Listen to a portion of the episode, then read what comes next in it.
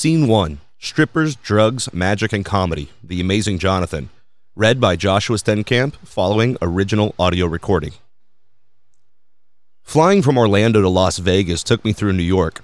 The extra time let me think over the conversation I'd be having later that day. What do you talk about with an icon of entertainment and a childhood hero? Cracking my journal open to a brand new page, I started writing, and by the time the plane landed in Las Vegas, I jotted down three pages of notes. Anxious but feeling prepared, I grabbed a taxi, and a short ride later, I was at my hotel. After checking into my room, I had a couple of hours before meeting Anastasia, the amazing Johnathan's wife, who had offered to give me a ride to their house for the interview. Hanging out in my room didn't sound as interesting as people watching and gambling in the casino, so I dropped off my gear, grabbed my journal, some cash, and headed to the floor. Mesmerized by the blinking lights and the hope of a big payout, I spotted the Jurassic Park slots. Don't judge, the movie was fantastic. I sat down. My phone buzzed, pulling me back into the real world, with a text from Anastasia saying that she had arrived. Her timing was perfect, as I just run out of cash. Vegas, baby. Making my way to her car, a slight panic set in. Where's my journal? A quick pat and a mental check, I realized I left it. Fuck. I sprinted back to where I had been sitting. Nothing. No journal. Fuck. Lady Luck was definitely not on my side. Under my breath, a steady string of expletives was flowing as I walked outside where Anastasia was waiting. Composing myself, I waved, she said hello, got situated in the car, and off we went. The short drive was pretty much a blur. My mind locked on not having my notes and was desperately trying to remember what I had written. We pulled into the drive lined with vintage cars that led to a large white mansion. As we came through the door, a voice called down, Hey, I'm up here. I walked up a set of stairs to a loft area where a strange kind of music was playing. The amazing Johnathan sat at a cluttered desk in an office overflowing with books, memorabilia, and random mementos. As I entered the room, he was waving his hands in the air between these two pieces of metal attached to a box, causing the haunting music to play. He stopped, we shook hands. That's a theremin, right? I asked. He nodded and motioned for me to sit down as he continued to play while I arranged my recorders for the interview. With everything ready, I pressed record and thought, okay, Josh, here we go. Uh, okay, uh, the amazing Johnathan interview. So, how are you doing today? Let me tell you. Today was a day unlike many other days. I got up, I went to the bathroom. Oh, first I went to the bathroom, then I got up. It's gonna be very dramatic. I like it. Um, so yeah, questions. Here we go. The first one, um, super simple, super easy. Uh, sex with the lights on, off, or romantically dim? What? Sex with the lights on, off, or romantically dim? Oh. Um. Dark. Dark. Yeah. Okay. Just sets the mood Like for a things. trunk in in a trunk dark.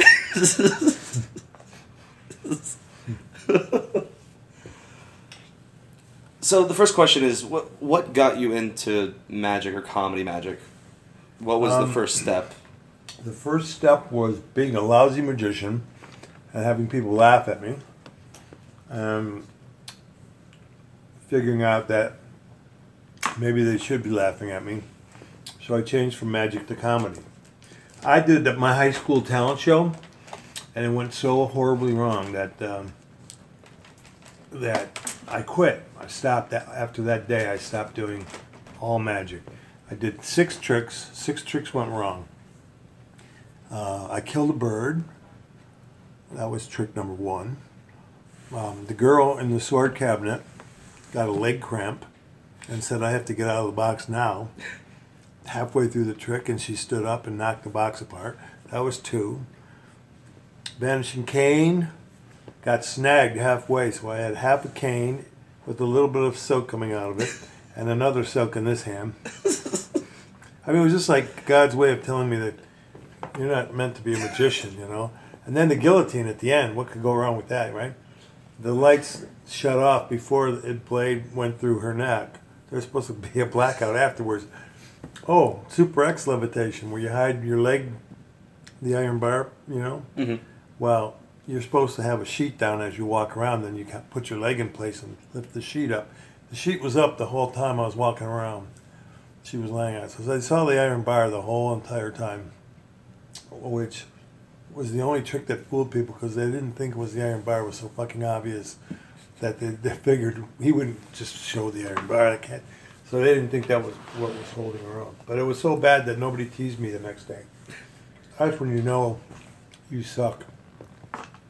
So after that, I quit doing magic and went to San Francisco and started doing street performing. Um, and I added comedy. That's when I added comedy. What was the most difficult thing about street performing? Um, being good enough to keep an audience because sometimes they'd just walk away halfway through my show. They would just one person would leave and then another one would leave and then everybody would leave. You know, I'd have to start all over again. Um, when I started to get good at it, from watching other performers, um, I went to go get a sandwich and I came back and all my stuff was packed packed up. It was Harry Anderson. Harry was doing street magic at the time, and uh, he took my spot. And I was about to kick his ass when I saw him start to do his show and watched him, and he got about hundred people standing there in about five minutes, which is uh, ninety more people than I was used to getting. So he was a real pro out there. So he kind of taught me some stuff and how to do it. Took me under his wing a little bit. Then I met um, other street performers at that time. Um, and uh, watched them, and they helped me. And I learned how to write comedy by reading Orben books. What are Orben books? Robert Orben books. You don't know Robert Orben? You Mm-mm. punk. Um, there are probably some Robert Orben books right there on that shelf. Down one, over to the far right. Those are Robert Orben books. Far right. oh, far away. They're little pamphlet books. Oh, pamphlets. Yep. These ones? Now those, these are pretty rare now, because, but Where's the other film? I would go to the San Francisco Library, and um, they would have these. You couldn't check them out, but you could read them. And uh, there's they're joke books, and I learned how to write jokes from these books. Um, I changed the formula around to make it more modern, because most of the jokes were about like yeah, like that's one. Gag Bonanza Yeah. by Robert Orben. You can. I learned how to change the joke, so that I learned the formula of joke writing by reading these. I mean, there's, these are so old. You got, they got Lincoln. You know, I think the Lincoln and the Taft Hartley debate was mentioned in them as a joke, but um, here I'll give you. uh, And some of them are written for just magicians. Like he's written probably a hundred of these books, and most magicians my age, my generation, have read them, and they use the lines from them. But, but I got tricky and I, I switched them around, and they're, they're really piss poor jokes. Let's see, like heck, one's just for hecklers. Um,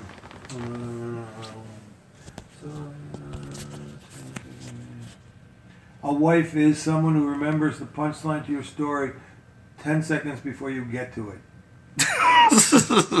right?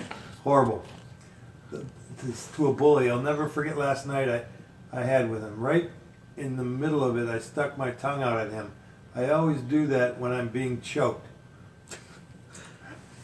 Did, did you did you use these or did No, you, I did you just I know used the the formula? formula. Okay. Yeah, and I my opening bit was a gag went from I, I took and was talking about how I saw someone being raped and, and the cops came and the guy ran away. They got one handcuff on the guy and then then the guy ran away from the cops and got away. And then and then I took my hand in my pocket and I would have cup, handcuffs on, one handcuff, and then I would try to hide it, you know. But I mean that. It, I, my whole act was like gags, like really bad gags, one-liners, and and But people people make careers out of the one liners. Yeah, but then then you have to do this. If you want to take it to the next level, you have to take those gags out, and you have to put yours in. You know, you have to learn how to do it yourself. You can't just go and use lines like, uh, you know, the stock magic lines that you always hear everybody doing. Um, I use a lot of them, and I still use a lot of them, but. Uh, most of them are mine, and most of them are used by other people now, and they're considered stock lines, which is frustrating at first. But then you go, "What the fuck?" There's nothing you can do about it, you know. So when you were talking about um, like in the the gag book you mentioned hecklers, but the the best person I've ever seen video of dealing with a heckler, I saw Michael Finney deal with a heckler on a video, and he he did put him to shame. He put him in his place. How do you deal with hecklers? Do you do that, or do you just? Try I, to I. I am the best at putting hecklers in their place because I used to work at a strip club, uh, which is really rough, up in Anchorage, Alaska, and I was the MC. And I would come out between the girls and do my magic. And they hated me. I mean, my introduction was, you know, you want to see some titties? Yeah. First, here's a magician. You know, they fucking throw me out to the wolves, And uh, I was dying. I was dying miserable up there. So I wrote back to the States and I said, send me every joke book, every insult book you have. I need it bad. So I wrote them all down, had them in the back of my table so I could see them. And I had 100 lines memorized by a month's time. I knew 100 heckler lines. And anytime somebody said anything, boom. So I wasn't even doing material towards the end. I was just doing heckler lines back and forth. Then I got So good the at heckler became the material. Oh, I had I had heckler lines. I mean, I have a million of them. I- Like, there's a bus leaving in five minutes. Be under it. You know, stuff like that. stuff. Uh, um, let's put pressure face in some dough and make asshole cookies.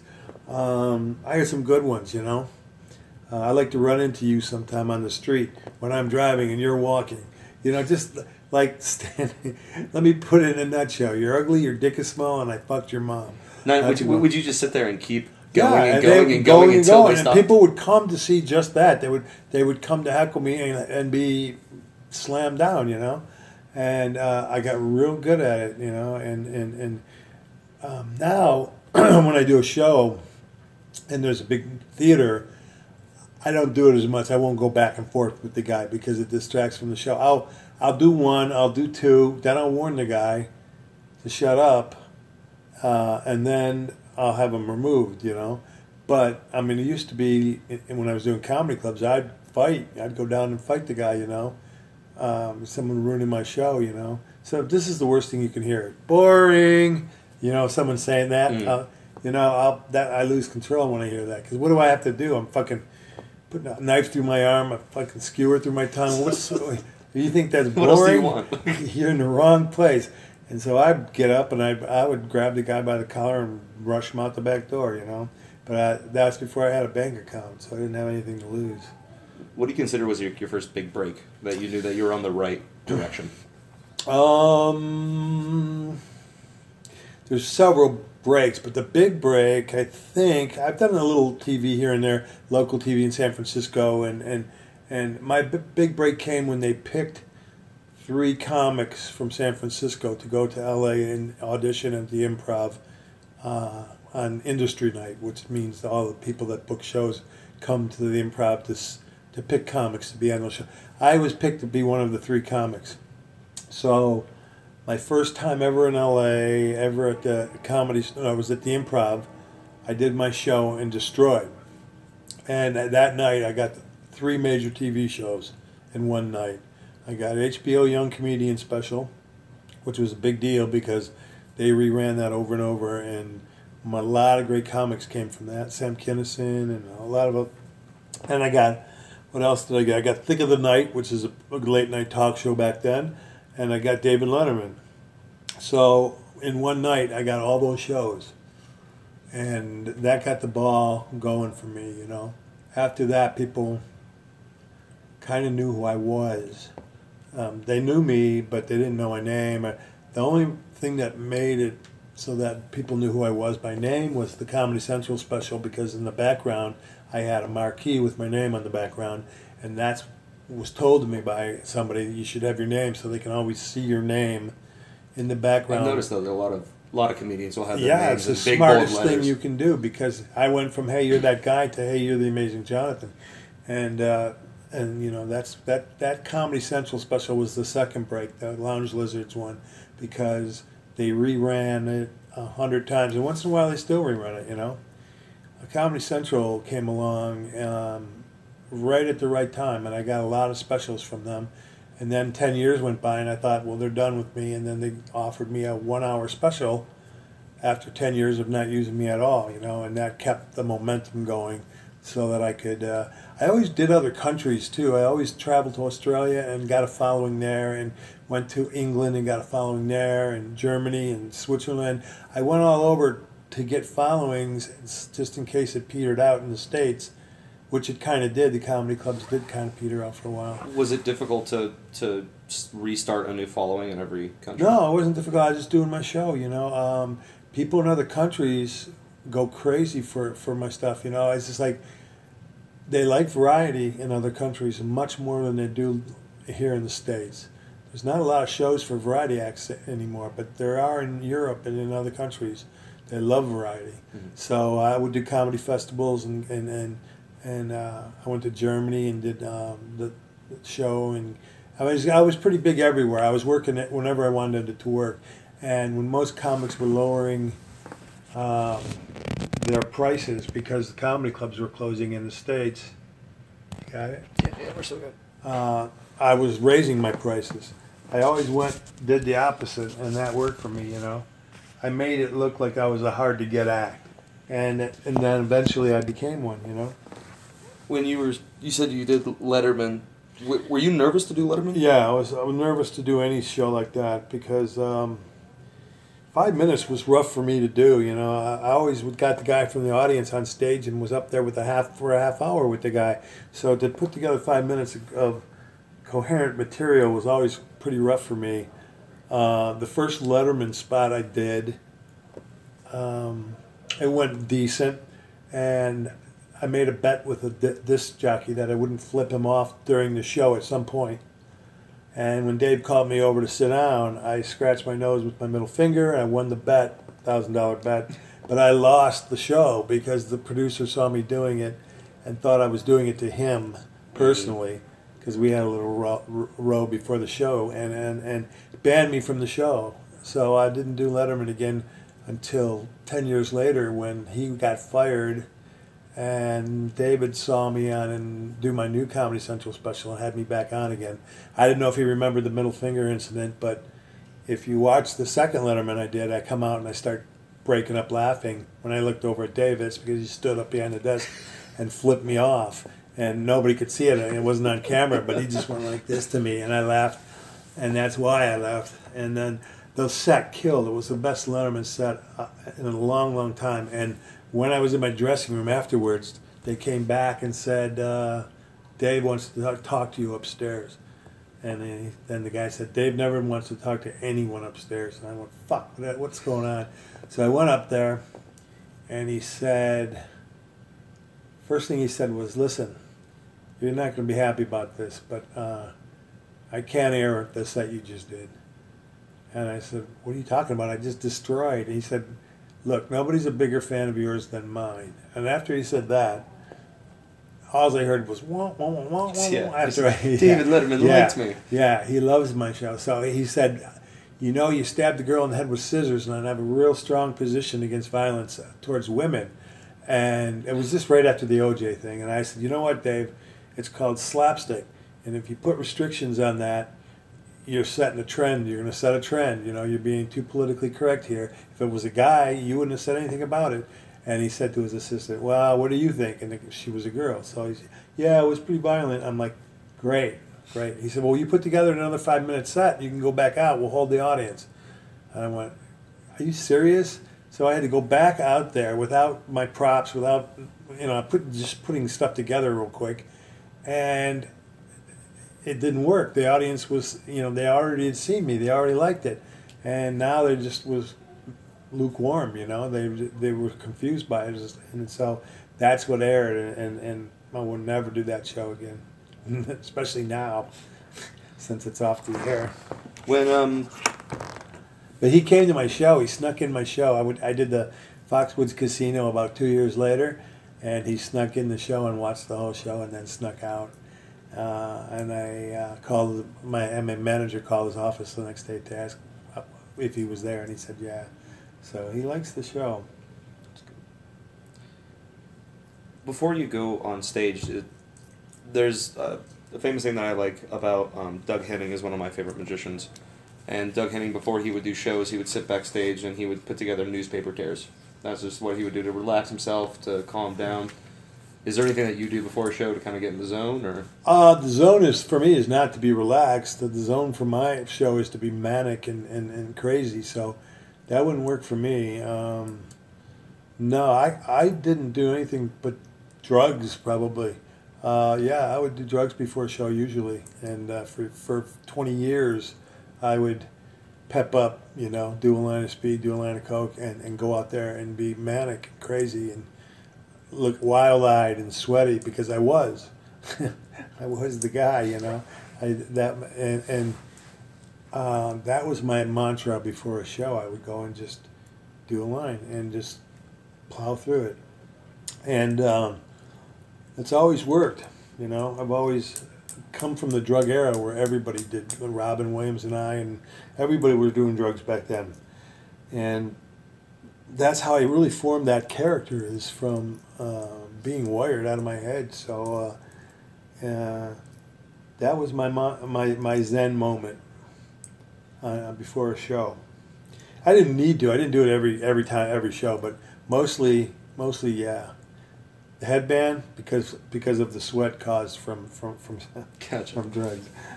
But when when you say character, what was, what bef- I'm not saying before the drugs or after the drugs, but was that character what?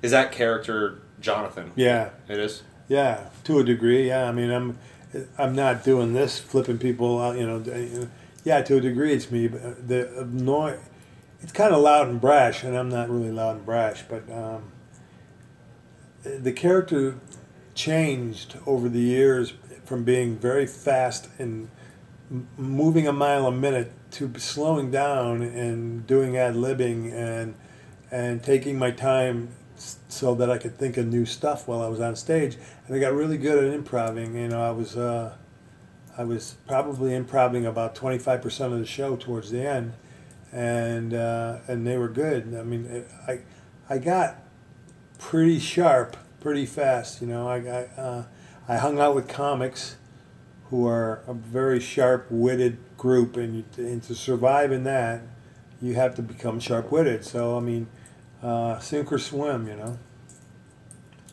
And that's how I probably have an answer for everything. It started with the heckler lines and the strippers having an answer, but those are written and memorized answers. I can, I can, you know, think of a hundred things to say if somebody says something to me I don't like, even on the street. You know, it's a good tool to have, and it's not easy to get. You were saying that because I've seen videos of your shows from the early days, and, and they were they did there were there was a lot of stuff going on all there at once. was, and I don't know what I liked better. I think I liked I liked both. You know, I liked I liked the fact that I was doing prop, put it down, prop, put it down, prop, put it down, and going a mile a minute. If you see watch the early comic strip lives on like those tapes there, man, you can tell I'm coke. My mom would call me and say, "Oh, you you did cocaine, didn't you? I can tell. You're moving, you're moving a mile a minute. You're sweating, and uh, yeah, got busted, you know." And uh, later on in, in my career, when I slowed slowed it down so that I could think about what I was doing and put more. Yeah, I had Tanya then. After Tanya joined the show, things things got a little bit more um, production wise. A little better production wise. I, I was playing Vegas for 13 years. I, I was not moving around. I was able to build a set. I was able to I mean, do things that I couldn't do on the road because I didn't want to take all that stuff with me. But the show became really good, and the Vegas show was the best I think it's ever been. An hour, an hour show seemed like 25 minutes, you know. So people, people liked the show with the production value. Tanya was a big addition to that show. You know, I've had a lot of assistants over the years. Usually they were girlfriends, but she was a professional actress when I hired her, and she she was the best. She's uh, I think, pretty. I think that's what most people know you as is, is you and Psychic Tanya. Usually, when I mention your name, they Yeah. go, go, oh, the ditzy blonde. I love that. Yeah, yeah. Well, there are a couple ditzy blondes, but she's the best one. That's for sure. You know, uh, I watch her uh, on videotape and I see how good she was. I, and during the show, I'm too close to see it, but when I pull back and watch her on TV, she's just her facial, her expressions are great. The um, what was I gonna say? I lost track. Tanya. Tanya. Oh, when you're on stage uh, when you're doing your Vegas show. Did anything ever go wrong? Did you ever always, have a trick? I, That, I always have stuff going wrong, man. do you just cover from it from just your? I, tr- I your can quick cover. I can, or do you have yeah. something like backed up? No, I don't have. I I can cover for no matter what happens. Uh, a few things, a few uh, physical accidents happen. I can't cover for. Um, for example, I staple gunned a, card to, to over Tanya's eyes. I used to take tape and put it in the back of the cards and just staple gun two cards over her eyes for a blindfold. Well, the staple gun got switched for a real staple gun, and I stapled two cards over her eyes for real. And uh, that there's no covering for when she runs off screaming. You know, um, I've blown up. I've got uh, blew my face off, blow all my hair off. Uh, I've had a lot of accidents because there was a period when I was trying a lot of new stuff out and I was building everything myself, and uh, safety precautions weren't a big priority until after something. With big the chemistry set. until an accident happened, then it, then I learned how, my lesson. But yeah, well, I've been uh, hurt a lot during the show, and Tanya's been hurt, and I try not to to do that anymore. You know, try to keep it safe. Um, last, I mean, I, I almost suffocated once make, making a prop. I almost died uh, with plaster over my face that I couldn't take off. Um, it got stuck in my beard, and I was trying to pull a little mask off, and it wouldn't come off. And like ten hours later, I'm starting to suffocate, and she's hitting it with a hammer, you know, stuff Plaster like with a friend. Yeah. So uh, yeah, I've had some some, but some of the accidents happen, and it's for the best. You know, some accidents happen, and and that's a new routine. You know, it's a new bit, especially at the Magic Castle when I go and watch other magicians. And if they fuck up, you can bet it's going to be in my act. You know, I like to see magicians fucking up. I feel bad, but at the same time, sometimes it looks like this is what I want to do on stage. I want to do exactly that. I only have a few more questions for you. Um, was there ever a venue that you wanted to perform at that they didn't want you because of your show, because it was too brash, because it wasn't the right style? Not a venue. No, not No? a venue. A TV shows. Uh, I've been on a few TV shows and got edited out because of the brashness, but that's their fault because they rehearse first and they know what they're getting into. Uh, I don't have to be ed- dirty at all. I mean, I've done shows for Disney. Hmm. Me and Weird Al did sh- shows for Disney, and I can clean work clean. And but I don't prefer that. I prefer to say fuck whenever I want. And people who are offended by that, I don't want them there. They will get up and walk out. I'm like, good. I don't want those type of people. And politically correct people piss me off. And when they're in my show and I see them being upset by the stabbing of the head or violence or anything, I fucking love it, man. I just go, I'm glad you're mad, you know. And if they say something to me, that's the wrong fucking thing to do, you know, because you sat there and you watched the whole show, and you didn't like the fucking opening because I stabbed her in the head, but you watched the whole show. Yeah, I said bullshit. You know, you wouldn't have stayed if it really offended you. People like to act offended when they're really not. Um, yeah, I've had a lot of problems with, the, with TV shows. Though they get, I get pissed off when they cut me from that. When they know what I'm doing and that we rehearse it, and then they still cut me. What a waste of my time, you know. Champions of Magic just did that to me uh, this this year. Is it Masters of Masters of Illusion? Really? Yeah, I did three new bits that were killer, and they cut they cut them all. And uh, like, you don't get a name like me on the show, and you cut them. That's fine. That's fine if you're an amateur or you know you don't have a name, but you don't cut the biggest name from the show because It's like putting some- Don Rickles on stage and saying you can't make fun of yeah, anybody. yeah, yeah. And so I was pissed off. You know what? You could have had the last TV show I ever did. You could have been the one, but now you're not. You know, that was the last TV show I ever did, and it was good. It was a good set. I was gonna. I'm gonna jump back to when you were performing on, uh, doing street performing and Harry Anderson. You said that people you would constantly have to restart your show over and over again. People were walking away. How did that affect you? Was it was it like it would just kill you, or was, would you just no, pick it wouldn't yourself kill me. up? It was humiliating. It was, but you know, I I learned everything that happened to me that's humiliating. I learned the most from. You know, I mean, the, the stripper club. You know, that was humiliating when they wasn't they weren't there to see me. So I made adjustments. I made adjustments, and and, and any situation that I'm in, I make adjustments. Uh, you know, I try to, to feel them out and go the way that, that they want. Like when you do a corporate gig, I'm not a corporate act. I mean, but, but they want me anyway because of they see me on TV. And then they they tell me, you know, you can't say fuck you. We don't want you to swear. You know what? You don't want me to swear. The audience doesn't give a fuck if I swear or not. They're adults. You give a fuck because you're thinking that they they give a fuck, but they don't. You know. And so, you know, I get groups of bankers. Like one time I did a show for all bankers in Monterey, and they stood with their arms crossed like this and watched me. No one made laugh. No one did. And I pulled out a check that they gave me for forty-five thousand dollars. I said, "You want to see something funny? That's what you're paying me. Forty-five thousand dollars, and you're not having fun. So, fuck you. You know." That that showed them. You know that, that that's. You know, I, I'm I, I like to. I like to shake it up. I like to, to rattle the cage, you know. And uh, I always have. I like to rattle the cage. Do you think you would have had a, a different profession? Than magic? Yeah. Um, if if I wasn't if I didn't do acid when I was eighteen and get the idea of coming up with this character and doing the eyebrows and and, and and thinking it through. I would I would probably would have been working in a motor Ford Motor Company in Detroit, you know, on the assembly line, or doing something because I wasn't creative until I was open minded about the paths I could go through using psychedelic drugs and like acid LSD. I you know I learned a lot from it, and I only did it a few times, and I learned what I needed to learn from it, and then I put it away. You know, I, I didn't don't didn't do it recreationally like like my friends were doing. I, I did it to learn something about myself, and I did. And it all throughout my career by doing stuff like that and altering my, my mind, I, I altered it for the best. I mean, I, got, I, I became who I am, you know. Uh, the amazing Johnathan, who's, you know, crazy on stage, fast witted off stage. He's just, you know, it's been good. It's been good. I, in the long run, I'm sure it's killing me in the long run.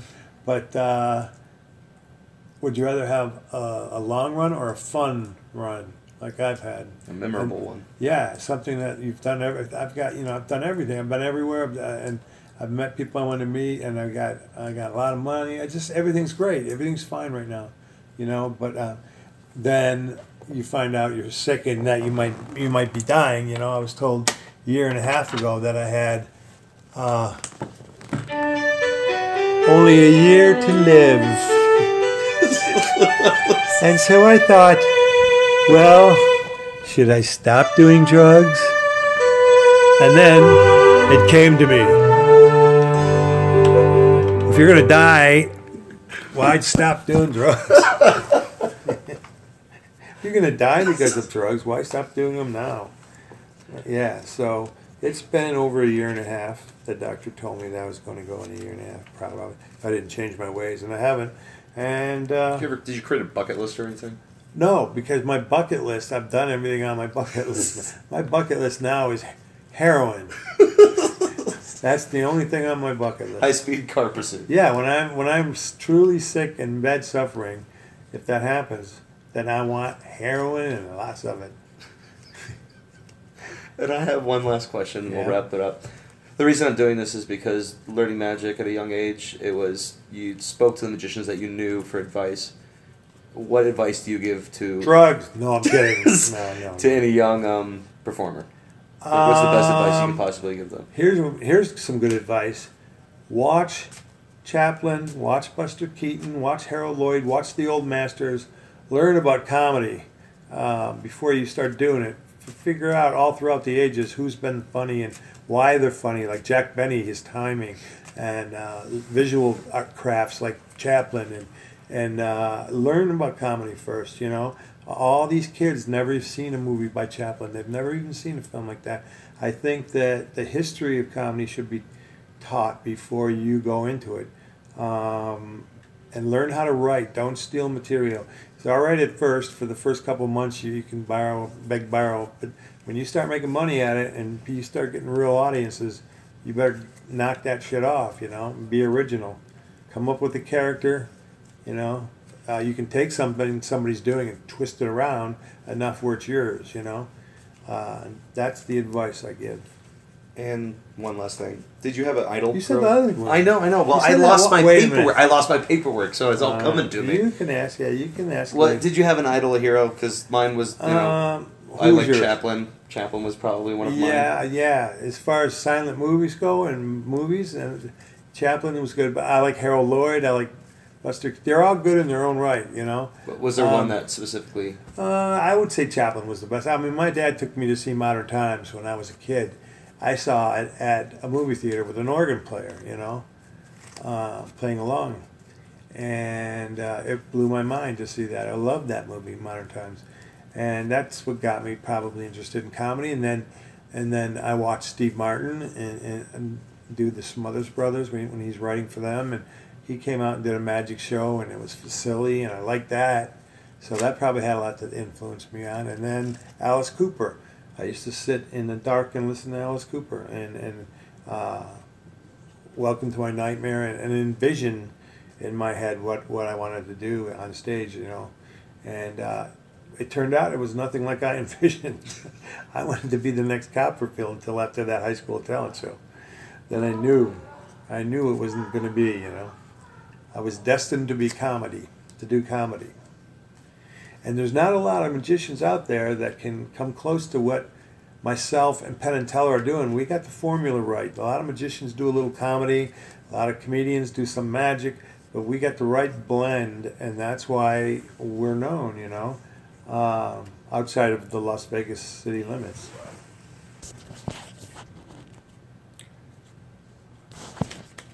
Well, I want to thank you.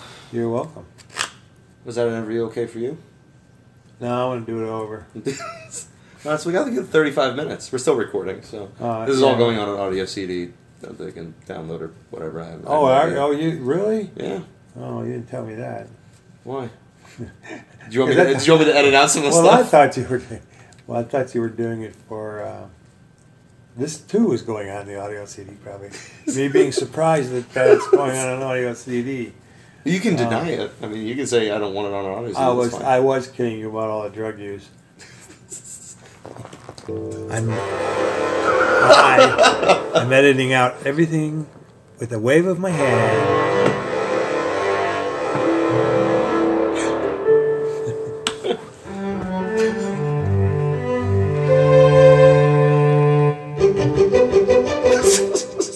and that's it. That's the amazing Johnathan. Thank you. Choosing not to do it over, we sat for a while talking films and magic. He gave me a tour of the house, showing me the vintage props he collected over the years and his garage of classic cars. It was getting late, so we said our goodbyes, and Anastasia kindly dropped me off at a local karaoke spot where I could grab a drink, sing, and reflect on the interview. It was a fitting end to the day.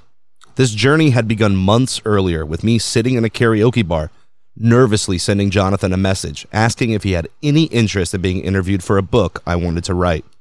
Remembering my initial fear of reaching out made me smile as I realized that this dream was not only possible, but it was actually happening. I will forever be grateful he said yes.